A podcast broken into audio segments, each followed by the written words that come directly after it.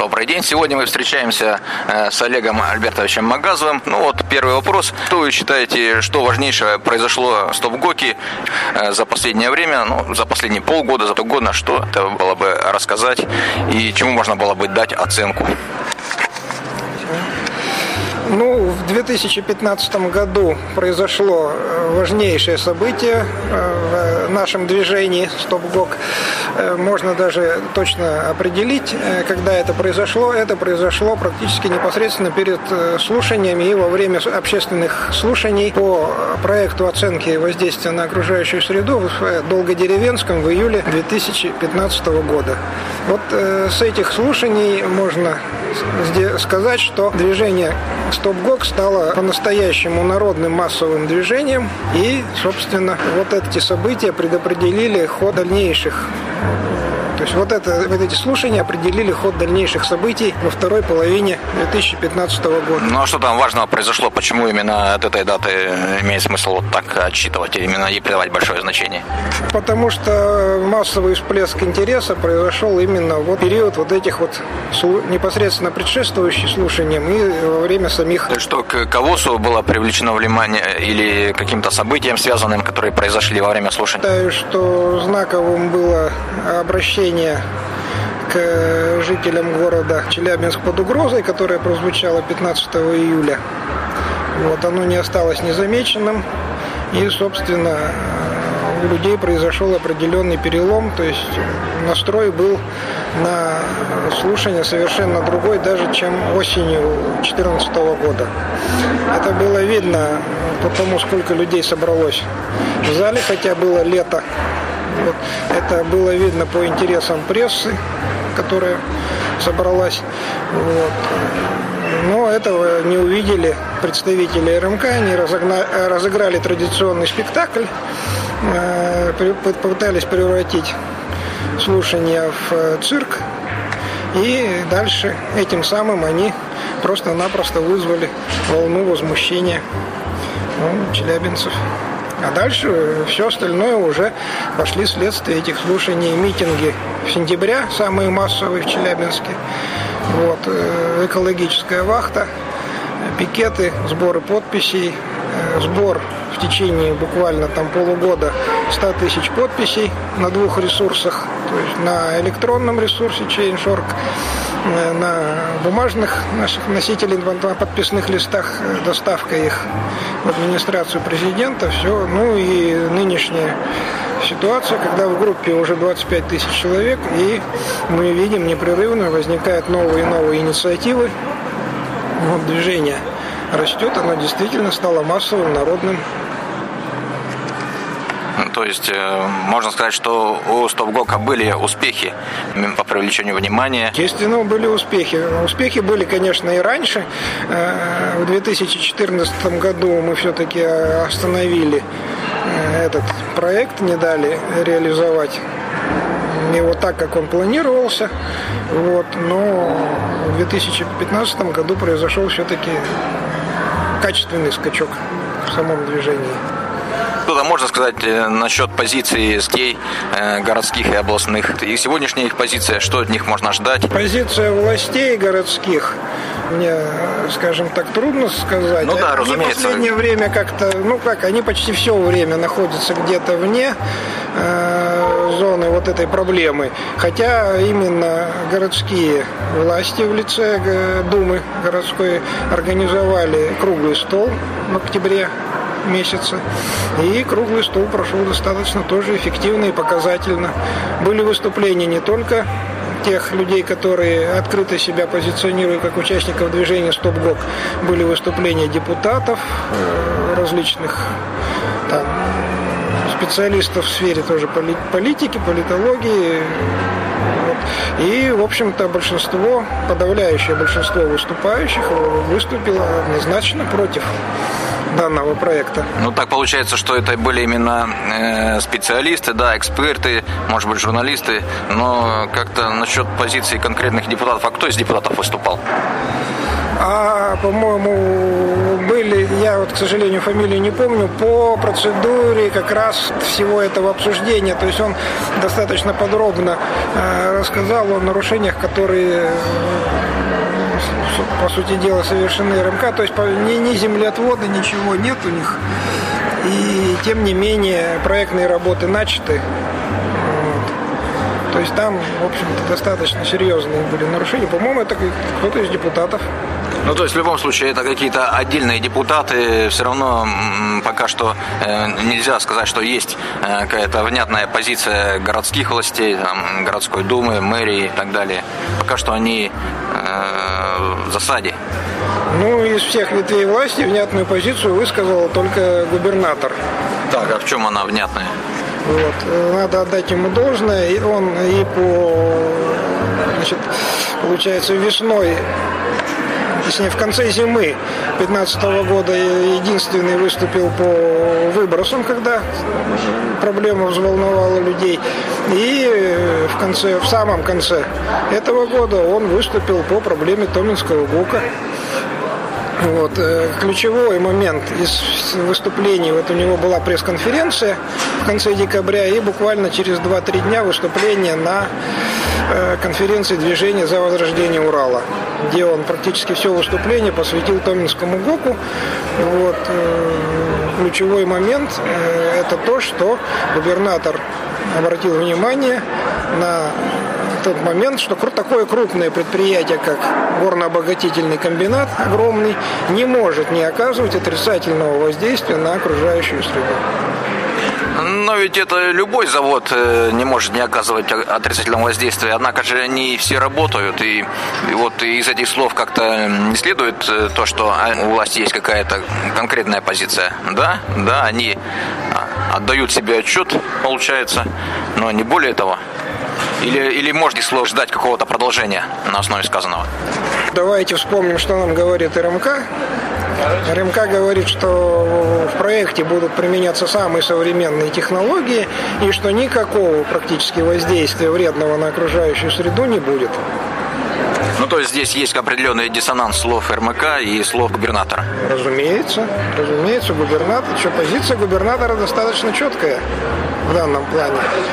Э, давайте вспомним ту же, когда передачу Караулова какой-то там был клоун или что-то вытащили какого-то клоуна, который то же самое сформулировал, что ту же самую позицию, созвучную с позицией РМК, что Томинский ГОК никакого воздействия на окружающую среду не, будет, не окажет. То есть в данном случае мы видим, что передача, которая позиционирует себя как момент истины, совершенно не как не идет позиция передачи идет в разрез с позицией, например, губернатора Челябинской области. И уж тем более она идет в разрез э, с позицией участников движения «Стоп-ГО». Но ведь даже и по словам губернатора, получается, основной, основной принципиальный момент – это экспертиза.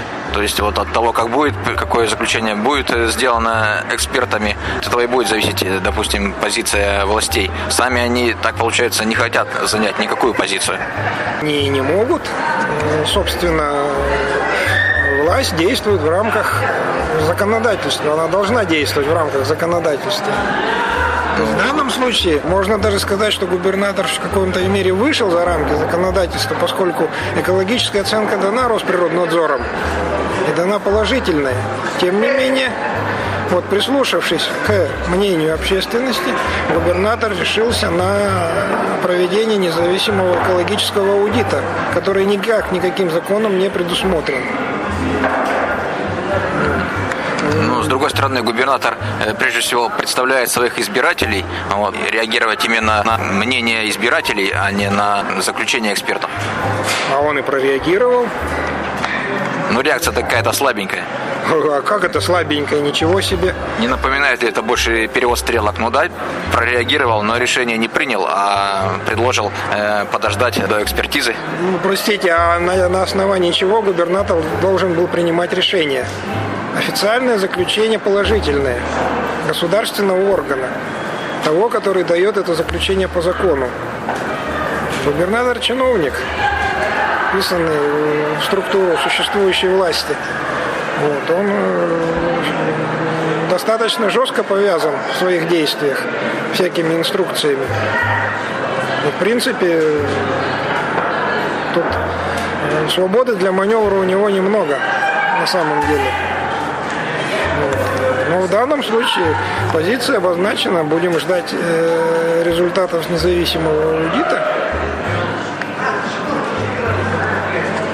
Сколько их еще ждать э, можно? Как-то там этот процесс двигается? Я вот потерял, честно говоря, нить. Это когда были последние новости? Где-то в декабре? Ну, а что там может быть? Э, с нашей стороны мы отвезли свой пакет всех своих замечаний, э, передали в Уральский горную, в Уральскую горную академию, организацию, которая выиграла конкурс по проведению аудита. Э, Все. Пока в данном случае никаких промежуточных итогов не оглашено. И окончательный срок, по-моему, июль 2016 года. Ну хорошо. Э, пресса, может быть, несколько слов можно сказать о челябинской прессе, насколько, какую она занимает позицию, насколько важна ее позиция во всей этой истории. Надо сказать, что большинство челябинской прессы занимает совершенно непонятную для меня позицию. Вот. Э, более-менее четко работает медиазавод «Челябинский рабочий», вот эта вот структура, и «Комсомольская правда». Все, вся остальная пресса занимается непонятно чем. То есть пресса должна э, анализировать обстановку в обществе, пресса должна давать четкую информацию о тех настроениях, о тех процессах, которые идут в обществе. Ничего этого наша пресса в большинстве своем не делает. А, ну, прежде всего, официальная пресса. Телевидение, ну и э, областные газеты. Хотя областные информационные ресурсы, интернетовские, печатные издания. Хотя скажем так, информационная благата пробита, конечно. Опять же, она пробита именно во второй половине 2015 года, практически после состоявшихся слушаний в Долгодеревенской. Во всех изданиях так или иначе появлялась информация о Томинском ГОКе. Появлялась информация о том, что есть проблемы, но мы видим и то, что достаточно много изданий публикуют явно заказные материалы со стороны русской медной компании. Ну, вот была, кажется, попытка у 74.ru сыграть более активную роль во всей этой истории. Ну, 74.ru играла активную роль во всей этой истории. Сначала на стороне РМК, потом э, на стороне Челябинска. Э, челябинцев, ну, скажем так, и пригородов, а теперь э, они как-то немножко э, заняли нейтральную позицию, скажем так. По, каким, по каким-то причинам потеряли интерес? Нет, интерес они не потеряли, информация у них периодически появляется, но вот она такая сейчас у них, скажем так, разная.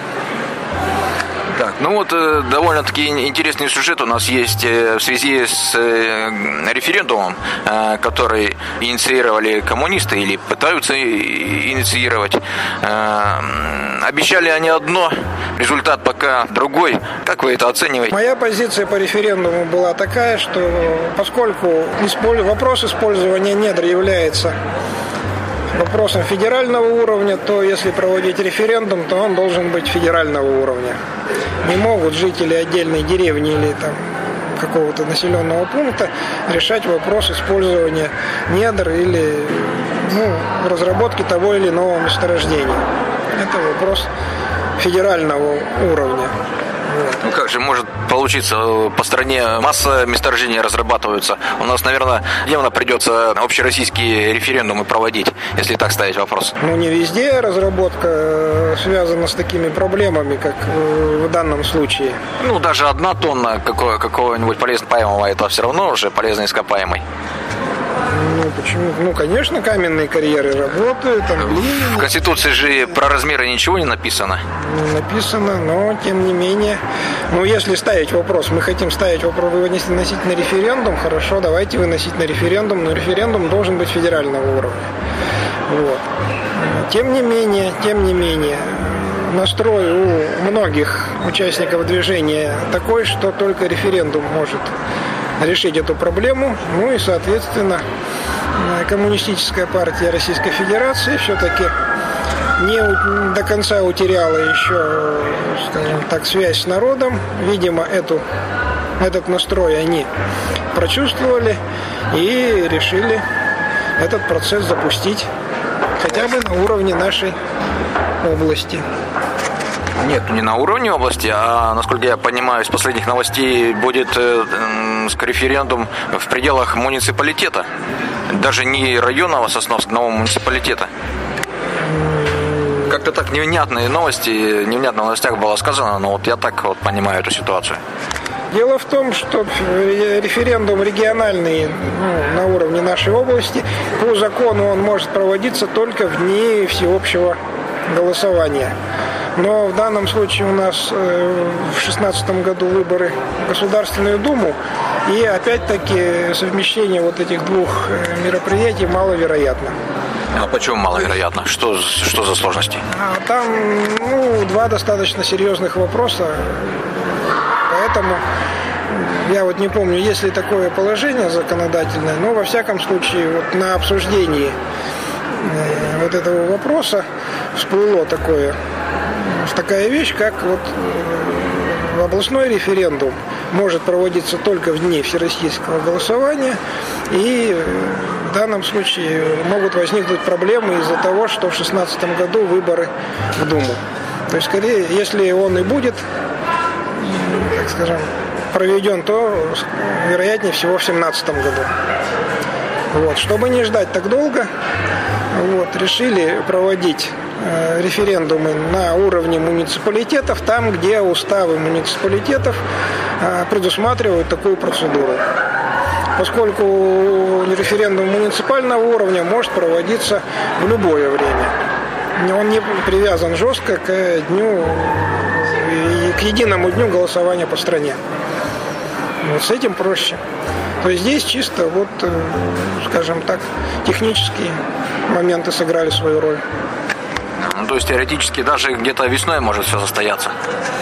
Да, если, э, так сказать, никаких препятствий со стороны депутатов не будет, на уровне э, вот первый референдум может да, состояться довольно быстро. Ну, по крайней мере, летом имеет шанс состояться. Ну, там еще до депутатов еще не скоро дойдет. Сейчас еще избирательная комиссия будет думать, не нарушено ли что-то в заявке. Вот. Но ведь проблема-то остается. Заявка должна соответствовать э, закону о местном самоуправлении. Не может ли там, допустим, прокуратура в какой-то определенный момент вписаться в эту историю, даже если депутаты, местные депутаты поддержат референдум? Все может быть. Поэтому то есть надо быть бдительными и не терять, не терять контроль над этим процессом. Да, процесс довольно сложный, длительный, шансы на успех, э, скажем так, э, тех, чисто технические, они ну, не, не, не, не велики, даже вот в том плане, что мы успешно пройдем саму процедуру. Ну да, большинство тех, кто высказывается, как-то скептически на это смотрят. Не очень верят э, в том, что дадут том, что дадут провести, а ведь э, власти же, властей все зависит, дадут ли они или нет провести этот референдум. Да, в данном случае все зависит, я так понимаю, от законодательной власти прежде всего. Ну, от советов депутатов. Да, но это же законодательная власть такая малоавторитетная. Им, наверное, что скажут, э, то, то они такое решение не и примут. А кто скажет? А кто-то скажет, кто-то сверху. А кто сверху? От, от кого они зависят? Ну, а кто может сказать? Губернатор? Не знаю, губернатор, может быть, и партия, в которой большинство состоит, наверное, местных депутатов. Ну, позицию партии мы пока не знаем, той, которая у нас является партией власти, что, кстати, вот э, тут спрашивали по, полити... по реакции властей, вот из э, политических партий мы видим, что партия власти практически бросила своего губернатора один на один с проблемой и просто позорно и трусливо молчит.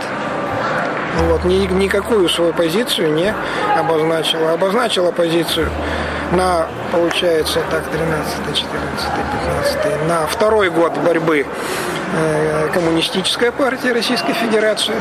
То есть с 13 года началось движение, в 15 году подключилась Коммунистическая партия. Вот. Она обозначила позицию, это парламентская партия. Вот. Другие парламентские партии своей позиции не обозначили. Вот, из внепарламентских партий, ну, имеется в виду федерального уровня, э, у нас есть «Яблоко», ну и ряд других небольших, менее, скажем так, крупных партий, которые высказались. Ну, вот демократический выбор, я знаю, да? Да, да, да. И наша партия трудящихся России.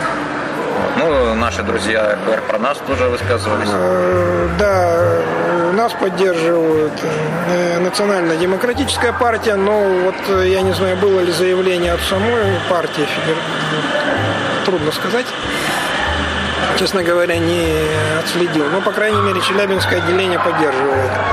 Вот такая ситуация. А партия власти, к сожалению,